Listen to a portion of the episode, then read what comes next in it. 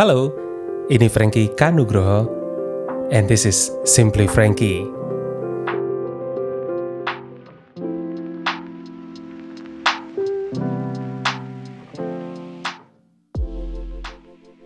Hello again, back again with me, Frankie Kanugroho. Dan menyapa buat teman-teman di sana, lagi-lagi Frankie mengucapkan selamat malam. Sit take uh, your best position to just listen and enjoy for today. Dan hari ini Frankie mau ngomong soal standard.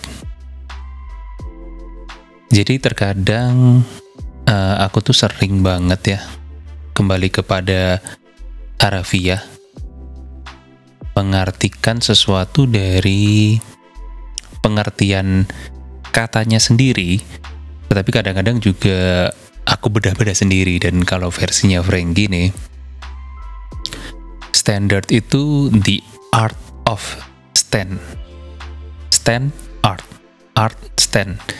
Jadi uh, apa ya? Jadi kayak seninya berdiri. Jadi bagaimana kita itu bisa berdiri. Dan bicara soal standard itu kalau kita juga di berbagai hal ya termasuk kayak misalkan dulu waktu kita sekolah jadi ada standar-standar yang harus dipenuhi mostly uh, standard-standard itu harus dipenuhi kalau ada apa ya dan, dan menjadi sebuah syarat actually. Jadi misalkan kalau misalkan kita mau naik kelas gitu ya, ada standar-standar yang mesti dipenuhi tuh nilainya tuh harus berapa, nggak boleh ada nilai yang kurang dari situ sehingga standard itu kayak menjadi sebuah uji kelayakan ya kalau bilang uh, eh, QC quality control. Jadi uh, itu nggak boleh di bawah standar. Standar itu jadi kayak garis batas yang akan memisahkan ya. Jadi garis batas yang akan memisahkan uh, antara orang yang layak dan nggak layak. Jadi eh, cukup kejam juga ya layak dan nggak layak dan uh, kejamnya itu kayak misalkan nggak layak jadi kayak nggak bisa naik kelas gitu kan. Jadi ketika nggak bisa naik nggak bisa naik kelas kita tuh kayak ya harus menanggung seluruh konsekuensinya karena orang yang nggak naik kelas itu kan berarti harus mengulang tahun di mana pelajaran itu uh, misalkan kayak kelas 1 gitu nggak nggak nggak naik kelas 2 berarti dia harus mengulang kembali setahun untuk uh, kelas 1 kembali. Jadi itu uh, kayak realita yang cukup berat. Saya nggak tahu kalau teman-teman pernah mengalami tinggal kelas itu perasaannya seperti apa. Tapi bagi aku pribadi uh, tinggal kelas itu uh, sesuatu yang menakutkan banget. Jadi aku bahkan pengennya tuh waktu itu bukan mempertahankan untuk sekedar lolos tapi pengennya naik kelas dengan nilai yang memuaskan. Karena bagi aku mungkin uh, apa ya istilahnya keberhargaan dari nilai ku ya nilai diri waktu itu adalah ketika uh, aku punya nilai yang baik di kelas. Jadi my standard jadi the, the art of stand. Jadi seni berdiriku itu ketika aku memiliki nilai yang memuaskan. Jadi my value reflect by uh, nilai sekolah aku. Nah tentu kita uh, hidup makin berjalan ya dan sampai sini nilai-nilai dan standar yang akan membuat kita terpisah dari uh, sebuah golongan dengan golongan lain itu adalah uh, yang kita pegang itu tadi itu yang akan memisahkan kita. Dan uh, belakangan aku uh, lagi nonton film apa namanya di Netflix ya Jupiter's Legacy ya.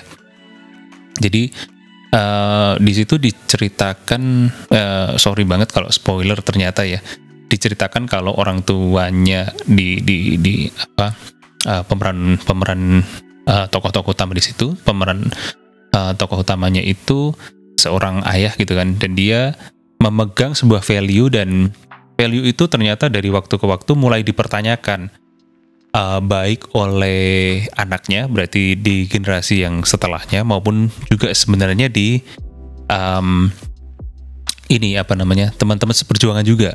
Kenapa mesti harus mempertahankan value itu? Yang istilahnya uh, dari ke waktu ke waktu itu semakin susah gitu kan dan uh, di film itu dijelaskan juga tentang tantangannya uh, bahwa di generasi di generasi yang ter, uh, kemudian ya di generasi anaknya yang lebih muda itu value itu kayak dipertanyakan gitu. Dan uh, kayak dinyatakan bahwa kalau di generasi yang lebih muda itu kayak value itu kayak udah nggak relevan kayak gitu kan.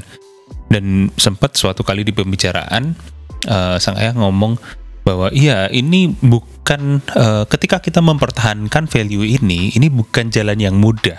Bukan jalan yang mudah sama sekali. Tetapi value ini yang akan membedakan kita dari yang lain-lain. Jadi itu uh, nancep banget di aku. Bahkan sebelumnya um, apa uh, aku mempersiapkan uh, konten standard ini belum nonton itu juga. Tapi aku melihat wah ini cocok banget nih. Bahwa yang batasan batasan-batasan yang kita buat terhadap diri kita yang menjadi sebuah standar bagi kita itulah yang menentukan kualitas yang berbeda kita dengan yang lainnya. Kayak gitu. Dan kualitas yang beda menentukan apa yang kita peroleh gitu teh. Jadi kalau pengalaman ke waktu itu contohnya aja jadi uh, dulu banget itu nggak banget banget amat ya. Frankie um, kendaraan atau transportasinya itu melalui sepeda motor. Dan biasa kan kalau sepeda motor ya isi bensin gitu ya dan aku isinya premium biasa aja. Dan di suatu titik akhirnya uh, berhasil beli mobil dan pada waktu itu yang terjadi adalah terjadi peningkatan ya. Terjadi peningkatan um, dari sisi um, paling gampang aja bensin kayak gitu. Jadi kalau aku hitung-hitung waktu itu bensinnya uh, sekali isi bensinnya motor dan mobil itu 10 kali lipat. Nah pada waktu itu uh, apa ya mau nggak mau sadar nggak sadar bahwa kalau Frankie uh, maunya menaik mobil harus terima konsekuensi 10 kali lipat dari pengeluaran yang biasanya dikeluarkan untuk bahan bakar sekarang uh, mesti meningkat kayak gitu kan tetapi satu set dengan meningkatnya dan bayar harganya itu adalah uh, kita mendapatkan fasilitas yang lebih. Jadi uh, mungkin lebih nggak sap, nggak capek, kalau hujan nggak kehujanan kayak gitu.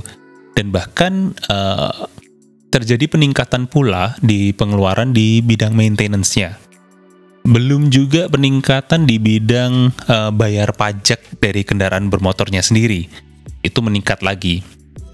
Dan uh, kalau teman-teman yang uh, punya mobil juga kan juga pasti sangat-sangat paham. Jadi mobil yang entry level maupun mobil yang lebih mewah pajaknya juga lebih tinggi lagi kayak gitu. Dan bukan cuma itu di mobil yang lebih mewah lagi ternyata bensinnya juga standarnya lain. Jadi dia harus pakai ron berapa, nilainya juga udah beda dan harganya udah beda.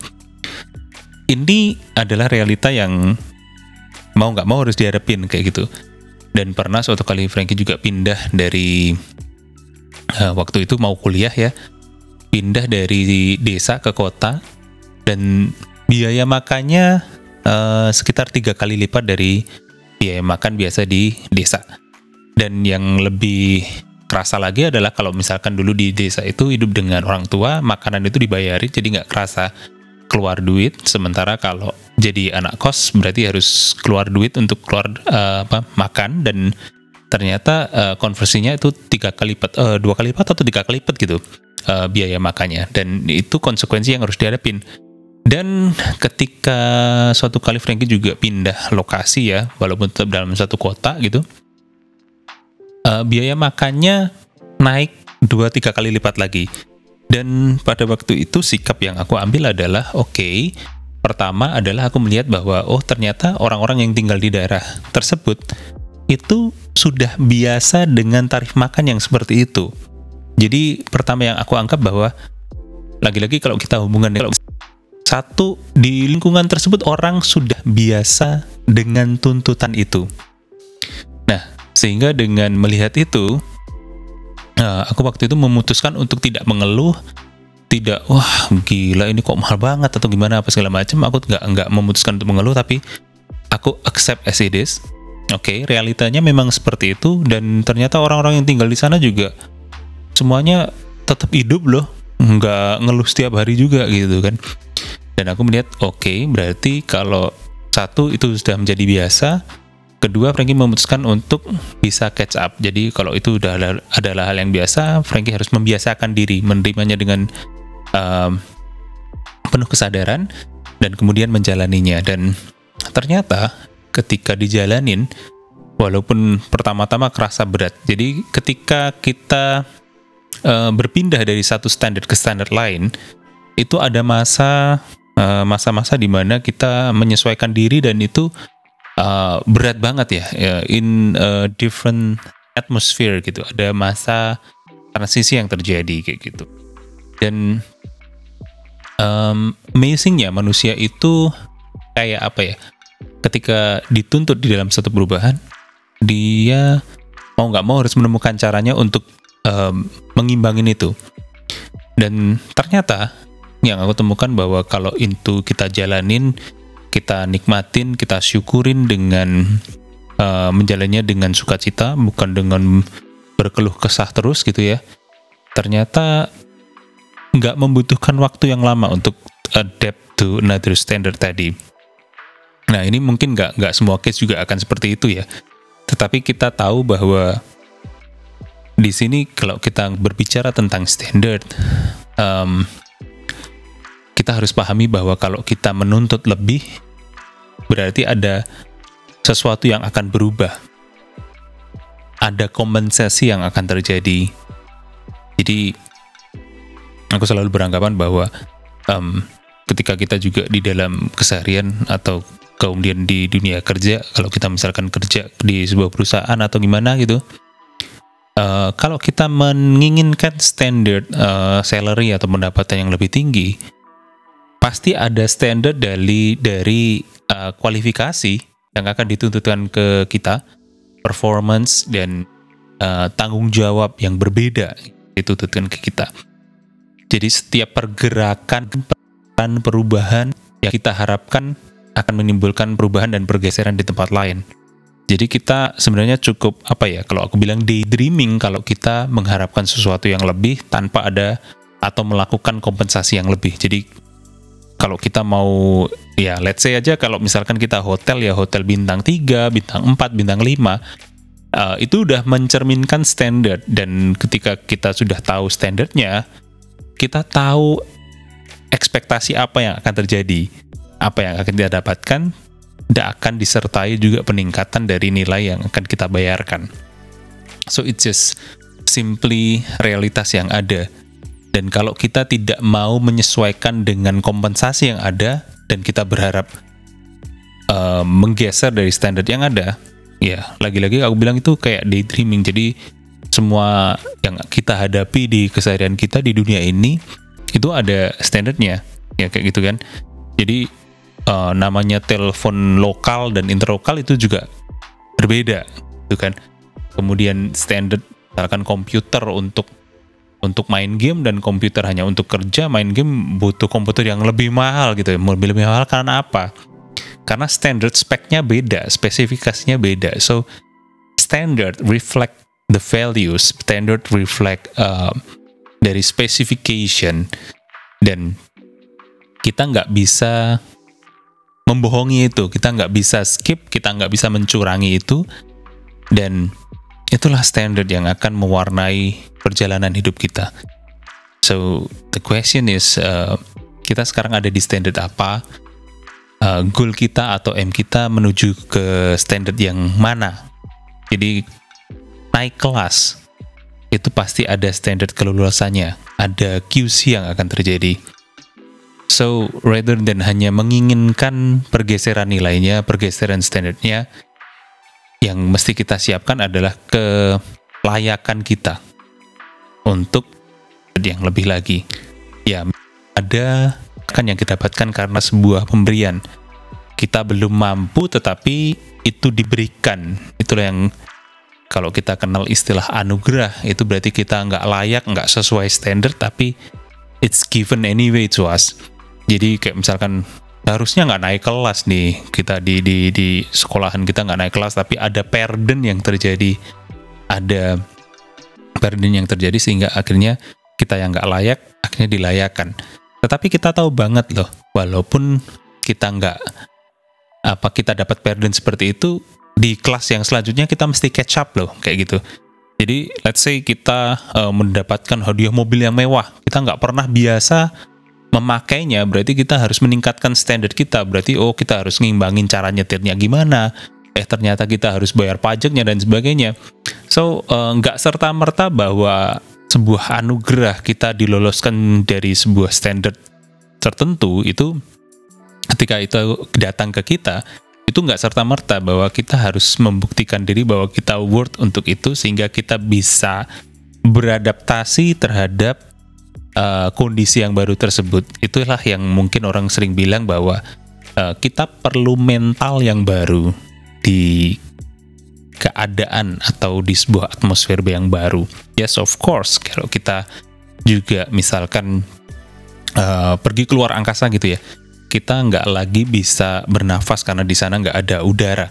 Jadi kita kita mesti memikirkan caranya sehingga kita butuh tabung udara dan sebagainya kita juga nggak bisa berenang, uh, menyelam dan menghirup air karena air itu bukan untuk bernafas. Akhirnya kita harus juga memenuhi standar-standar yang ada sehingga kita bisa tetap berenang di air. So that's all folks for today. Thank you for listening. I do really hope this content is doing good for you. See you to the next content. This is Frankie Kanugroho and this is Simply Frankie. Goodbye.